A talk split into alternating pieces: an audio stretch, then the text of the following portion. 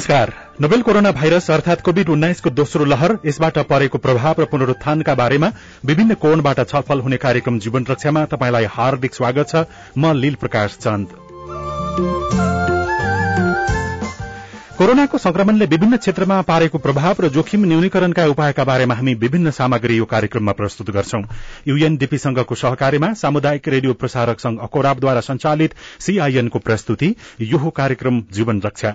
कार्यक्रम जीवन रक्षामा रक्षा सीआईएन मार्फत मुलुकभरका सामुदायिक radio website CIN Khabar dot com Facebook page CIN Khabar CIN Sajha Khabar mobile app सीआईएनबाट पनि तपाई सुनिरहनु भएको छ। आजको कार्यक्रममा हामी कोरोनाको दोस्रो लहरको संक्रमणका कारण किसानको खेतबारीको उत्पादन र बजार अभाव तथा व्यवस्थापनका लागि विभिन्न विकल्पका बारेमा छलफल गर्दैछौ। कुराकानीका लागि हामीसँग भूमि पछिल्लो समयमा गरीबी निवारण मन्त्रालयका प्रवक्ता उपसचिव अनन्त कुमार बस्नेत र चाभिल सहकारी बजारका अध्यक्ष विनोद पराजुली हुनुहुन्छ। उहाँसँग तपाईँको पनि कुनै प्रश्न छ भने शून्य एक बान्न साठी छ सय एकसठीमा अहिले नै तपाईँ फोन गर्न सक्नुहुनेछ। किसानले खेतबारीबाट फलाएको उत्पादनको बजारीकरणका बारेमा लामो समयदेखि बहस भए पनि व्यवहारमा पूर्ण रूपमा अझै कार्यान्वयनमा आउन सकेको छैन। कोरोनाको असरका कारण अहिले किसानलाई झन समस्या भएको छ। यस्तो अवस्थामा सहकारीहरूको भूमिकाको बारेमा शुरूमा कुराकानी गरौं। हामीसँग अहिले चाभिल सहकारी बजारका अध्यक्ष विनोद पराजुली टेलिफोन सम्पर्कमा हुनुहुन्छ। अध्यक्षजी स्वागत छ कार्यक्रम जीवन रक्षा यहाँलाई। उहाँसँगको सम्बन्ध विच्छेद भएको छ। सहकारीहरूको संख्या अहिले शहर बजारदेखि गाउँ स्तरसम्मै त्यो बढ़िराखेको छ र अहिलेको स्थितिमा सहकारीहरूले किसानको बारीको खेतको उत्पादन बजारसम्म पुर्याउनको लागि महत्वपूर्ण भूमिका निर्वाह गर्न सक्छन्। त्यसका लागि देशैभरिका सबै सहकारीहरूको पनि संगठन छ। त्यो संगठनले अग्रसरता लिएको अवस्थामा सम्भावनाहरू धेरै हुन सक्छन्। किसानले आफ्नो उत्पादन अनुसारको मूल्य पाउन पनि सजिलो हुन्छ। बिचौलियाहरूले बीचमा घुसपेट गर्न पनि पाउँदैनन्। अहिले हामीसँग चाभिल सहकारीका अध्यक्ष विनोद पराजुली सम्पर्कमा आइसक्नु भएको छ।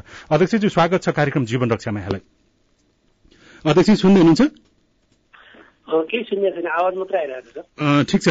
कार्यक्रम जीवन रक्षा हो र विशेष गरी यो अहिले कोविड उन्नाइसको संक्रमणका कारणले गर्दाखेरि जुन किसानहरू प्रभावित छन् ती किसानहरूको त्यो उत्पादनलाई बजारसम्म पुर्याउनको लागि तपाईँले यसको नेतृत्वदायी भूमिका गरिराख्नु भएको छ। त्यो अभ्यास के छ? ती संक्षिप्तमा छोटकरीमा जानकारी दिएर अगाडि बढौँ। धन्यवाद सर। यो अहिले जुन विश्वव्यापी सँगसँगै नेपालमा समेत त्यो कोभिडको चाहिँ एउटा तीव्र महामारीको लहर चलिरहेको छ। यस बीचमा विशेष गरेर अरू क्षेत्रहरू जस्तै गरी यो कृषि क्षेत्र र उत्पादन क्षेत्र पनि यसको चाहिँ एकदम ठुलो चाहिँ प्रभावमा परेको क्षेत्र हो। र यस बिचमा हामीले चाहिँ जुन किसानहरूले उत्पादन गरेको तरकारीहरूलाई सहकारी मार्फत चाहिँ बजारीकरण गरिदिने कामहरू गरिरहेका छौँ। यो बजारीकरण गर्ने सन्दर्भ कुनै निश्चित क्षेत्र निश्चित गाउँका किसानहरूको उत्पादनलाई निश्चित बजारसम्म मात्रै पुर्याउने हो कि? अथवा के छ त्यो तपाईँहरूको योजना? अहिले हामीले यो काठमाडौँको चाबेलमा जुन चाहिँ सहकारी बजार विकास कार्यक्रमको सहयोगमा बजार केन्द्र निर्माण गरेर अहिले बजार यो विशेष गरेर कृषि उत्पादनभित्रको तरकारीको चाहिँ बजारीकरण गरिरहेका छौँ। हामी स्वाभाविक रूपमा चाहिँ कृषि तरकारी तथा फलफुल केन्द्रीय सहकारी सङ्घले त्यो बजारको नेतृत्व गरेको हुनाले हामीले बजारीकरण गरेको अहिलेको उत्पादन भनेको हाम्रो सङ्घसँग आबद्ध भएका सदस्य सहकारी संस्थाहरूमा रहेको उत्पादन र सँगसँगै सहकारी बजार विकास कार्यक्रम जुन छवटा जिल्लामा लागू भएको छ त्यो छवटा जिल्लाका बहत्तरवटा साझेदार सहकारी संस्थाहरू मध्येका केही सहकारी संस्थाहरूको उत्पादनलाई अहिले हामीले बिक्री वितरणको प्रबन्ध मिलाइरहेका छौँ तपाईँहरूले आफ्ना सदस्यहरू भन्नुभयो सदस्य कति छन् र छ जिल्लाका अरू किसानबाट जम्मा दैनिक जसो कति उत्पादन बजार पुर्याउन सफल भयौँ भन्ने यहाँहरूको निष्कर्ष के हो अहिलेको अहिले कृषि बिउ तरकारी फलफुल केन्द्रीय सहकारी सङ्घ अन्तर्गत चाहिँ विभिन्न जिल्लामा गरेर एक सय उनासत्तरीवटा तरकारी फलफुल विषयका र कृषिको नाम भए तापनि मुख्य गरेर तरकारीको चाहिँ व्यवसाय गरिरहेका सहकारी संस्थाहरू चाहिँ सदस्यता छन्। र त्योभित्र सहकारी बजार विकास कार्यक्रमका साझेदार केही सहकारी संस्थाहरू पनि पर्छन्। र तिनै सहकारी संस्थाहरूको उत्पादनमा रहेको अहिलेको हाम्रो चाहिँ बजारीकरणको यो प्रयास हो। अनि यो सँगसँगै अब अरू बेलामा किसानहरूले खेतबारीमा उत्पादन गर्ने तर किसानले सिधै बजारसम्म पुर्याउने स्थिति बनिरहेको थिएन। बीचमा बिचौलियाहरूको कारणले गर्दाखेरि समस्या किसानहरूलाई थियो। उपभोक्ता एकदम महँगोमा तिर्नुपर्ने तर किसानले त्यो मूल्य नपाउने स्थिति थियो। तपाईँहरूले यसको संयोजन गर्दाखेरि त्यो एक प्रकारको बिचौलिया नहुँदाखेरि अथवा हामीले गर्दाखेरि यो फाइदा भयो भन्ने चाहिँ के हो तपाईँको कुरा? यहाँले भन्नुभएको जस्तो वास्तवमा कृषकहरूले उत्पादन गरेको वस्तु चाहिँ अरू कसैको जिम्मामा घरमा चाहिँ छोडेर जे प्राप्त हुन्छ त्यसैमा चाहिँ चित्त बुझाउनु पर्ने जुन विगतको चाहिँ स्थिति थियो त्यसैलाई समाधान गर्ने गरी अहिले सहकारी बजार विकास कार्यक्रमको सहयोगमा यो जुन सहकारी बजार प्रणालीको चाहिँ एउटा विकासको चाहिँ सुरु भएको छ। यो हामीले अब भर्खरै सुरु गरेका छौँ। हामी पनि यसको चाहिँ एउटा चाहिँ अभ्यासमा अथवा चाहिँ सिकाइमै पनि रहेका छौँ। र अहिले खास गरी हामीले किनभने सहकारी बजार सञ्चालन गरिरहँदाको अवस्थामा यसलाई चाहिँ अलिकति अगाडि केही अगाडिबाट सुरु गरेको भए तापनि हामीले यही वैशाख दुई गतेबाट मात्रै हामीले यो बजारलाई नियमित रूपमा सञ्चालन गर्न सुरु गरेका थियौँ। अध्यक्षजी अहिले हामीसँग तपाईँसँगको कुराकानीमा तपाईँलाई केही प्रश्न जिज्ञासा विचार राख्नको लागि कोही सम्पर्कमा आइसक्नु भएको छ। उहाँको विचार पनि लिन्छौँ। त्यसपछि तपाईँसँगको कुराकानीलाई अगाडि भन्नुहोला हेलो। हजुर। नमस्कार। हजुर नमस्कार। कहाँदेखि को बोल्दै हुनुहुन्छ? म यहाँ धादिङ चरौलीदेखि राजेन्द्र त्रिपाठी कृषक फलफुल तथा तरकारी उत्पादक सहकारी संस्थाबाट हजुर। अहिले खास गरी किसानलाई अब विभिन्न प्रकारको समस्या त पहिलेदेखि थियो। कोरोना यो संक्रमणको कारणले गर्दाखेरि उत्पादन बजारसम्म पुर्याउन मुस्किल छ। तपाईँको प्रश्न विचार के छ? अहिले हामीसँग चाबिल सहकारी बजारका अध्यक्ष विनोद पराजुली हुनुहुन्छ। ए हजुर नमस्कार हजुर। नमस्कार। राख्नुहोस् तपाईँको प्रश्न के छ? किसानको अहिले तपाईँको कोरोना अगाडि पनि यसै बजारमा त हाम्रो किसान त राम्रो पहुँच्यो भन्दा त्यति धेरै थिएन। तैपनि हाम्रो सहकारीको चाहिँ एकजना एउटा कर्मचारी एउटा स्थल बागान केही हाम्रो एउटा प्रतिनिधिमूलक त हाम्रो अलिकति सजिलो त। अरू सहकारी तुलनामा थियो नै। तैपनि हामी कहाँ धेरै उत्पादन भएले हामीलाई बजारसम्म सहजसँग जोडिन चाहिँ हामीलाई धेरै नै गाह्रो भएको थियो योभन्दा अगाडि झनै कोरोना टाइममा त झन् अलिक गाह्रो नै भयो हामीलाई। धेरै धन्यवाद छ हामीलाई सुन्दै गर्नुहोला हामी तपाईँको विचारको सम्बोधन गर्ने प्रयास गर्नेछौँ। काभ्रेबाट अरूण न्यौपानेले पनि आफ्नो उत्पादनले बजार नपाएको सन्दर्भमा हामीसँग विचार पठाउनु भएको छ। त्यो पनि म तपाईँलाई सुनाउन चाहन्छु अध्यक्षज्यू। नमस्ते म कृषक अरूण न्यौपाने ठेगाना रोसी गाउँपालिका वडा नम्बर सात काभ्रे पलाञ्चोक। मेरो समुदायमा चाहिँ काउली फर्सी लौका काँक्रो लगायत विभिन्न खाद्य वस्तुहरू उत्पादन भएका छन्। र ढुवानीको समस्या एकातिर देखिएको छ भने अर्को महत्वपूर्ण समस्या बजार व्यवस्थापनको रहेको छ जसले गर्दा हाम्रो समुदायमा कृषकले उत्पादन गरेका खाद्य वस्तुहरू खेतबारीमै कुहिनु पर्ने अवस्था देखिएको छ। उपभोक्ताले ती वस्तुहरू उपभोग गर्न नपाइरहेको ठूलो समस्या पनि रहेको छ। कोविड उन्नाइसको महामारीलाई ध्यानमा राख्दै कृषिजन्य वस्तुहरू उपभोक्ता माझ पुर्याउन ढुवानी र बजार व्यवस्थापनको लागि के कस्तो खालको अवधारणा ल्याएको छ सरकारवाला निकायबाट आम किसानलाई चित्त बुझ्दो जवाफको अपेक्षा गर्दछु। अध्यक्षज्यू यहाँ के भन्न चाहनुहुन्छ यो कुरामा यो प्रश्नमा? अब दुईजना साथीहरूले चाहिँ जुन प्रश्न गर्नुभयो अहिले वास्तवमा यो कोभिड महामारीको कारणले गर्दाखेरि अलिकति यो बजार व्यवस्थापन स्वयंमा पनि अलिकति चुनौतीपूर्ण भइरहेको अवस्था छ। पहिलो त अहिले काठमाडौँमा हामीले जुन चाहिँ आबेल बजारमा सुरु गऱ्यौँ त्यो अनुपात सुरुको अनुपातमा अहिले खपतमा पनि एउटा निकै नै कमी आइरहेको छ। दोस्रो चाहिँ ढुवानीको समस्या छ। उहाँले भन्नुभयो जस्तो स्वयं बजारलाई पनि अहिले चाहिँ निश्चित समयभन्दा बाहिर चाहिँ ढुवानीको साधनहरू चाहिँ नि उडाउन नपाउने बजारमा पठाउन नपाउने नसक्ने र पठाउँदाखेरि चाहिँ नि अब पुलिसहरूबाट चाहिँ त्यो समातिने भएको कारणले गर्दाखेरि हामीले पनि चाहेर कतिपय बजारमा कतिपय सामानहरू पठाउनको लागि र कृषकहरूको चाहिँ आफ्नो उत्पादन स्थलसम्म ढुवानी साधन उपलब्ध गराएर चाहिँ पठाउने खालको कुरामा एउटा समस्या त भइरहेकै छ। र अहिले हामीले बजारको तर जस्तो तपाईँले जुन प्रकारले यो ढुवानी गरिराख्नु भएको छ नि यो त सहकारीको एउटाको कुरा भयो। सहकारी संघ छ सहकारी बोर्ड छ त्यो सबैसँग मिलेर देशीभरका किसानले उत्पादन गरेको तरकारी फलफुललाई सिधै बजारसम्म पुर्याउने गरी त्यस्तो अभ्यास गर्नको लागि चाहिँ के के चुनौती र बाधाहरू छन् छोटकरीमा बताउनु होला अहिले मुख्य कुरा त अहिले हामीलाई यो लकडाउनको कारणले गर्दाखेरि जुन चाहिँ सरकारले एउटा चाहिँ निश्चित समय सीमा तोकेको छ त्यो समय सीमाभित्र हाम्रो उत्पादनदेखि बजार स्थलसम्म सामानहरू ल्याइ पुर्याउने र हामीले चाहिँ फेरि विभिन्न बजारमा अथवा चाहिँ उपभोक्ताहरूका माझमा पुर्याउने र त्यो बजारलाई चाहिँ पूर्ण रूपमा खोल्ने खालको नै अहिलेको मुख्य समस्या हो।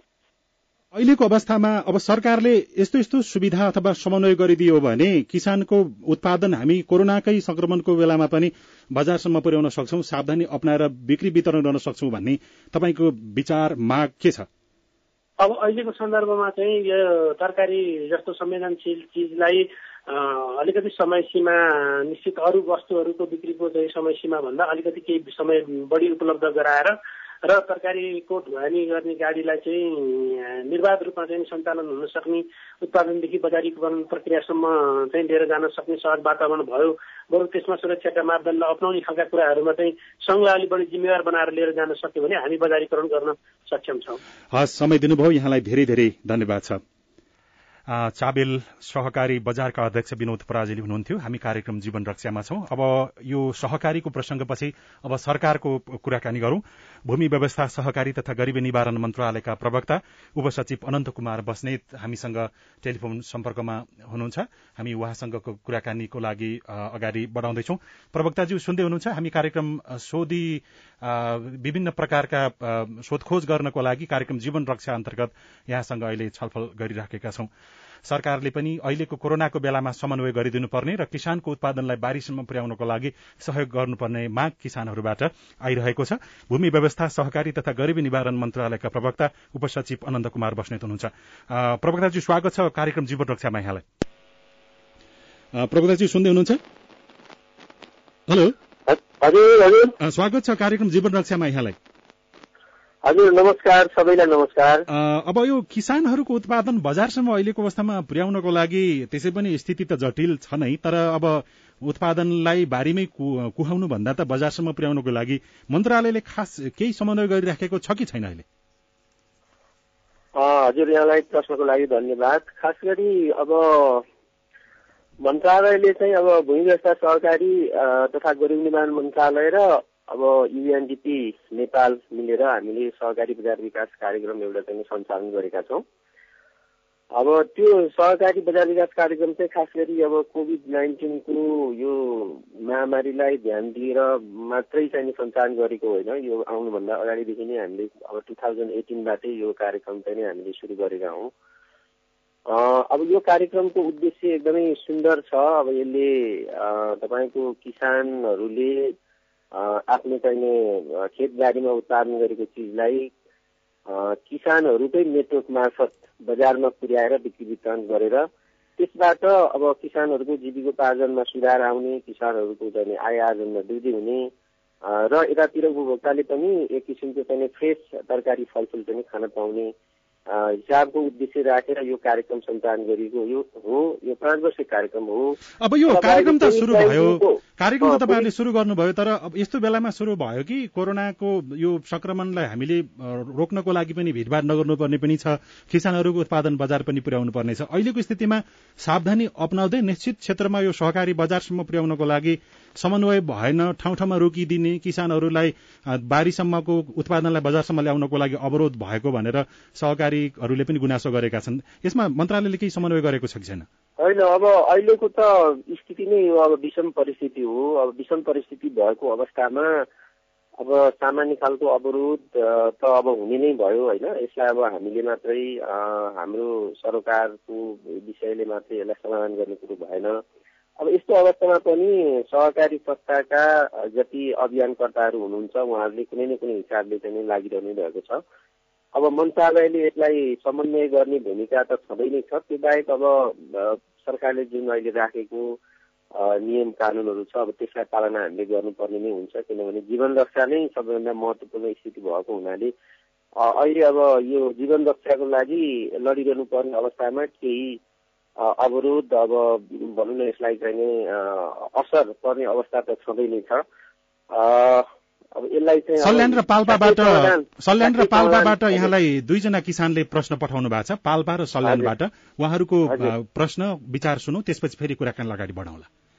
यहाँ मैनादीमा यो उत्पादन भएको यो तरकारी अहिले अब यतिखेर हाम्रो काउली अनि बन्डा अनि सेबीहरू उत्पादन भएको छ र यो अहिले यो लकडाउनको कारणले गर्दाखेरि बजारमा लानको लागि असुविधा भइरहेको छ र यसले बजार मार्केट थोरै यो बजार व्यवस्थापन नभएको कारणले गर्दा बजारहरू नखुलेको कारणले गर्दाखेरि बिक्री गर्न नपाएको कारणले किसानहरूको मूल्य पाउन सक्नु भएको छैन। मेरो नाम लोकबहादुर भण्डारी हो। शारदा नगरपालिका वडा नम्बर छ हो। त्यही चौध पन्ध्र रोपनी जतिमा छ। पोहोर साल पनि यस्तै लकडाउन भयो र खासै पोहोर त त्यति अप्ठ्यारो परेन। अहिले त धेरै असर परिसक्यो। किन्न कति पनि आउनुहुन्न। अहिले सिमी पनि त्यत्तिकै छ। हाम्रो बारीमा सिमी कति पनि बिक्री भएन।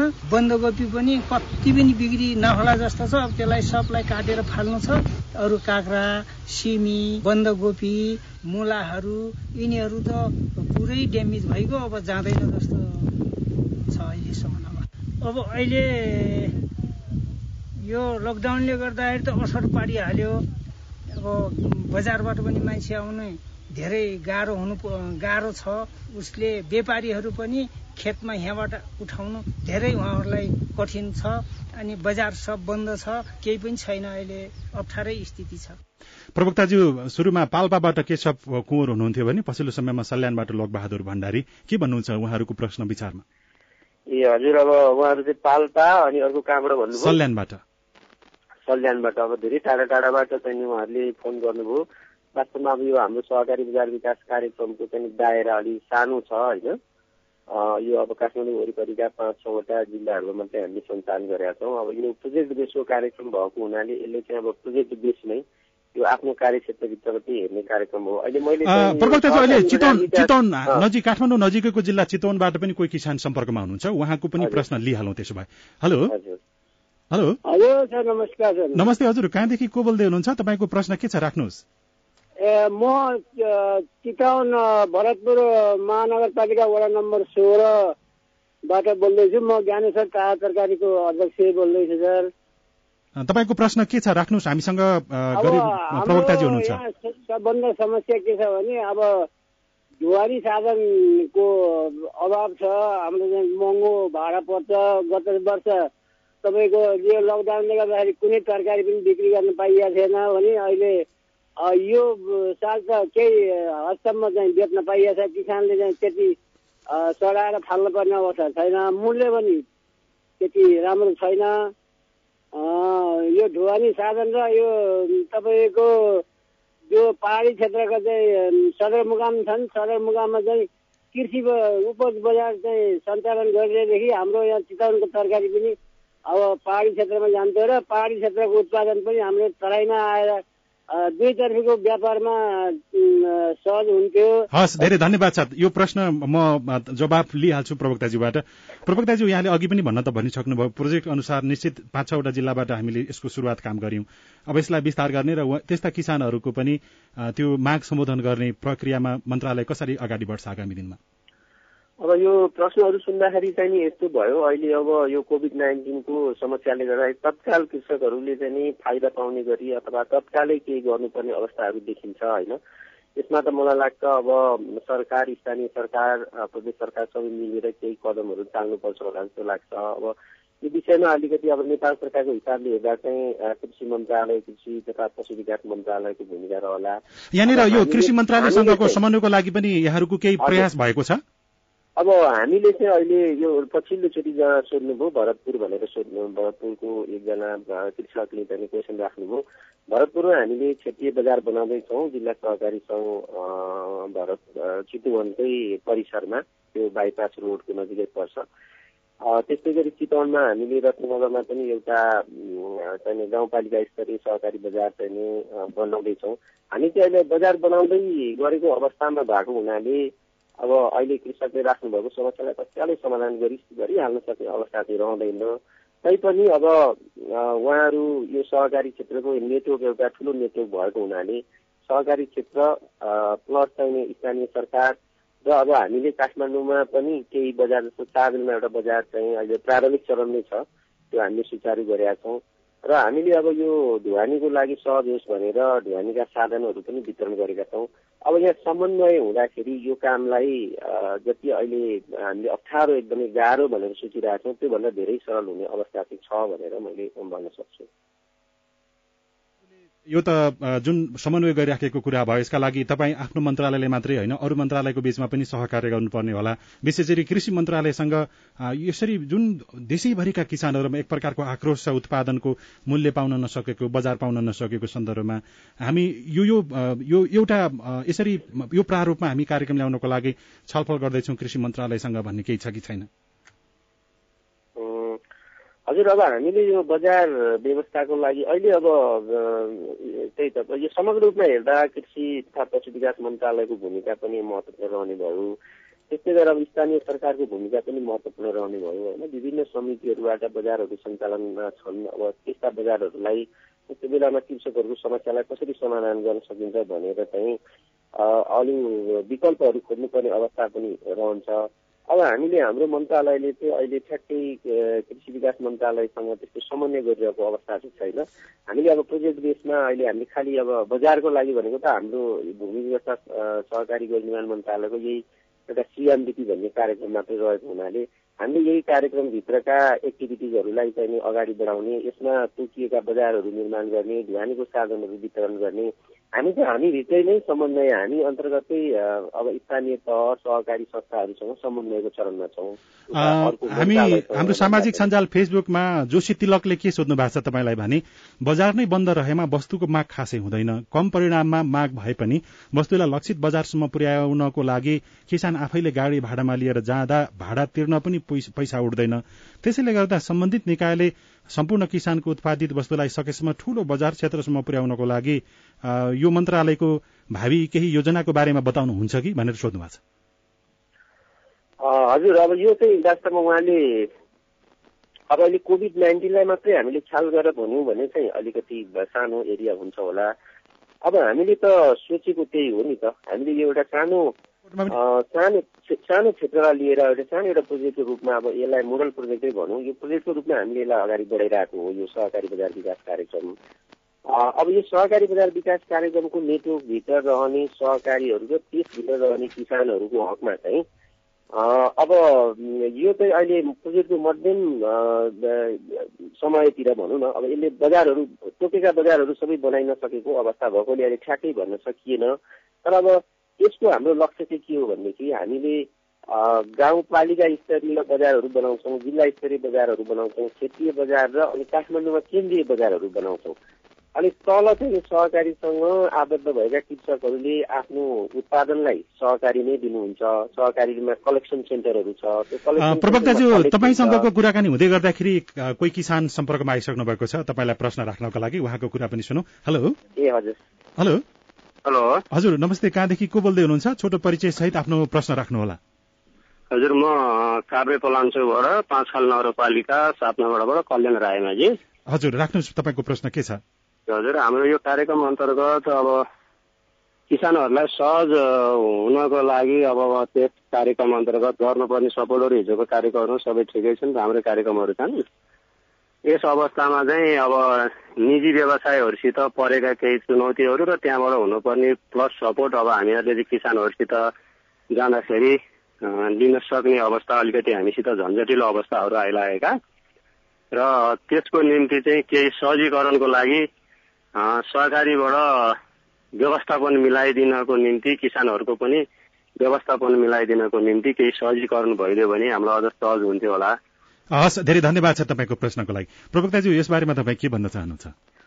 हजुर अब मैले चाहिँ यो सबै जति कृषक दाजुभाइ दिदीबहिनीहरूले क्वेसनहरू राख्नु भएको छ वास्तवमा हामीले हाम्रो यो सहकारी बजार विकास कार्यक्रमको एउटा चाहिँ नै लक्ष्य उद्देश्य र यसका भावी कार्ययोजनाहरू बुझ्यौँ भनेदेखि र यसलाई हामीले सफल पार्न सक्यौँ भने यसले त अहिले सानो एरिया लिएको छ तर यही कार्यक्रमलाई चाहिँ हामीले विस्तार गर्दै अब देशका चाहिँ अरू भागहरूसम्म लैजाँदाखेरि चाहिँ कस्तो भने अहिले किसानहरूले राख्नुभएका धेरै जस्ता प्रश्नहरूको चाहिँ उत्तर पनि आउने अथवा उहाँहरूका समस्याहरू समाधान हुने मैले देख्छु। अघि मैले भन्दै थिएँ अब त्यो कलेक्स प्रारम्भिक सहकारी संस्थाको कलेक्सन सेन्टरमा जम्मा भएको चाहिँ तरकारी फलफुललाई फेरि सहकारीले नै आफ्नो नेटवर्क मार्फत चाहिँ सहकारीकै बजार कोही क्षेत्रीय बजार कोही जिल्ला बजार कोही काठमाडौँको केन्द्रीय बजारहरूमा ल्याउनुहुन्छ। त्यसरी ल्याउँदाखेरि यो बिचका तहहरू पनि चाहिँ घट्ने र सहकारीले उत्पादन गरेको सहकारीका कृषकहरूले उत्पादन गरेको चिजलाई सहकारीको आफ्नै बजारमा बिक्री वितरण गर्दाखेरि उहाँहरूले मूल्य पनि पाउने। त्यसो हुँदा पहिलाको स्थितिभन्दा यो सुधार हुन्छ र यो मोडल सफल भयो भने यसलाई चाहिँ नै देशैभरि विस्तार गरेर लैजानुपर्छ भन्ने दिशामा हो होइन। यसो गर्दाखेरि अहिलेको जस्तो यस्तो पेन्डेमिक आएको अवस्थामा पनि यसले चाहिँ एउटा प्रणाली राम्रो प्रणाली बलियो प्रणाली बस्यो भने यसले अब यो चाहिँ समस्या धेरै हदसम्म चाहिँ कृषकको समस्या समाधान गर्छ। यसले यति मात्र होइन अब छिमेकी मुलुकबाट आउने जुन आयात छ हामी पचास अरब भन्दा बढीको चाहिँ प्रवक्ताज्यू हामी कार्यक्रमको झन्डै अन्त्यमा आउँदैछौँ त्यही पनि कोही किसान आउनु भएको छ उहाँको विचार सुनौ त्यसपछि अगाडि बढाउँला हेलो। हजुर। हजुर कहाँदेखि को बोल्दै हुनुहुन्छ? म चाहिँ नुवाकोट जिल्ला दुप्चेश्वर गाउँपालिका वडा नम्बर तिन राउत बेसीबाट बोल्दैछु। खास गरी किसानको उत्पादन बजारसम्म पुर्याउने सन्दर्भमा अहिले हामीसँग सहकारी यो मन्त्रालयका प्रवक्ताजी हुनुहुन्छ। उहाँलाई तपाईँको प्रश्न के छ?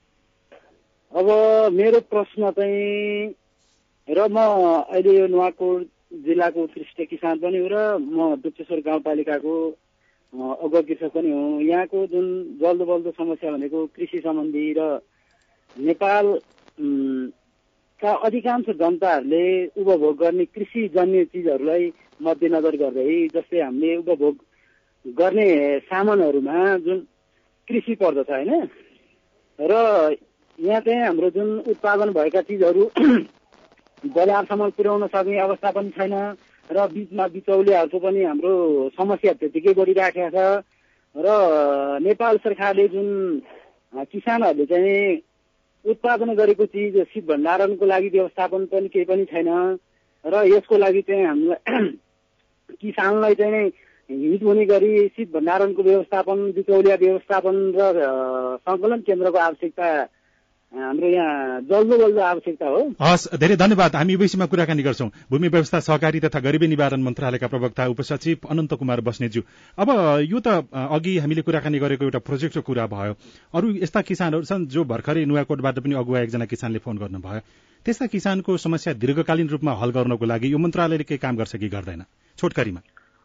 हजुर यस्तो छ। अब यो विभिन्न ठाउँबाट क्वेसनहरू आइरहेको छ नेपालभरिकै विभिन्न ठाउँहरूबाट। अब यो सबै क्षेत्रका किसानहरूको समस्या समाधान गर्ने गरी चाहिँ यो मन्त्रालयको दायरा पर्दैन अघि। हामीले चाहिँ अब प्रोजेक्ट बेसमा मात्रै यो प्रोजेक्टले कभर गरेको एरियाको मात्रै कुरा गर्ने हो। तर पनि मैले अब मेरो अध्ययन अनुसार हेर्दाखेरि अब अहिले पेन्डेमिकले जुन समस्या चाहिँ सिर्जना गरेको छ यसलाई समेत समाधान हुने गरी अब अहिले तत्कालै बजेट पनि आइसक्यो नि। बजेटलाई हामीले हेऱ्यौँ भनेदेखि अब कृषिको चाहिने क्षेत्रमा जुन उत्पादन भएको चिजहरूलाई बजारसम्म पुर्याउनको लागि अब त्यसका पनि मूल्य श्रृङ्खलाहरू सिर्जना गर्नको लागि स्थानीय सरकारसँग पनि चाहिने सहकार्यमा त्यस्ता कार्यक्रमहरू चलाइने भनेर बजेटले पनि सम्बोधन गर्न खोजेको छ। अब त्यसमा मलाई लाग्छ यो कृषि मन्त्रालय कृषि तथा पशु विकास मन्त्रालयको भूमिका बढिरहन्छ र स्थानीय सरकारको भूमिका बढिरहन्छ भन्ने चाहिँ मलाई लाग्छ। हजुर। अब हजुर। मन्त्रालयको हिसाबले चाहिँ यो छोटो सानो एरिया मात्रै छ। तर अब सहकारी क्षेत्रलाई चाहिँ तर समन्वयता समन्वय गरेर त जान सकिन्छ फेरि अन्तर मन्त्रालयको बिचमा पनि। अन्तर मन्त्रालयमा हामीले चाहिँ उहाँहरूलाई चाहिँ केही समन्वय हाम्रो जस्तो सहकारीको नेटवर्क त देशैभरि छ। सहकारी बोर्ड छ। प्रबन्धन विकासको लागि मन्त्रालयले हेर्ने भयो। त्यसो हुनाले सहकारी क्षेत्र मार्फत गरिने कामहरूमा अथवा गरिबी निवारणको क्षेत्रबाट गर्ने कार्यक्रमहरू सम्बोधन गर्ने क्रममा चाहिँ हामीले यहाँले भने जस्तै सहयोग समन्वय अरू मन्त्रालयहरूसँग हामी गर्न सक्छौँ। हस् धेरै धन्यवाद छ समयको लागि। भूमि व्यवस्था सहकारी तथा गरिबी निवारण मन्त्रालयका प्रवक्ता उपसचिव अनन्त कुमार बस्नेतज्यूसँगको कुराकानीसँगै किसानहरूको गुनासो र विचार सँगसँगै हामी कार्यक्रम जीवन रक्षाको आजको अंकको अन्त्यमा आइपुगेका छौं। कोरोनाको दोस्रो लहरको संक्रमण र यसले किसानहरूमा पारेको समस्याका बारेमा कुराकानी गर्दा गर्दै कार्यक्रमको समय सकिएको छ। कार्यक्रम सुनेर साथ दिनुभएकोमा तपाईँलाई धेरै धन्यवाद। हामी कार्यक्रम जीवन रक्षा लिएर आउँदो शुक्रबार बिहान यसै समयमा फेरि पनि उपस्थित हुनेछौं। कार्यक्रम सुनिसकेपछि तपाईँको मनमा उठेका प्रश्न र कुनै विचार भए हामीलाई पठाउन वा लेख्न सक्नुहुनेछ। यसका लागि हाम्रो इमेल ठेगाना Sajha Khabar at Gmail dot com IBR number शून्य एक बान्न साठी छ चार छमा फोन गरेर पनि दिएको निर्देशन अनुसार आफ्नो विचार रेकर्ड गर्न सक्नुहुन्छ। हाम्रो फेसबुक पेज सीआईएन खबर साझा खबर र ट्विटर ह्याण्डल सीआईएन खबरमा पनि तपाईँले मेन्सन गर्न सक्नुहुनेछ। कार्यक्रमको समय सकियो। प्राविधिक साथी सुनिल राज भारतलाई धेरै धन्यवाद दिँदै रेडियो कार्यक्रम जीवन रक्षाबाट हामी सबै विदा हुन्छौ। नमस्कार।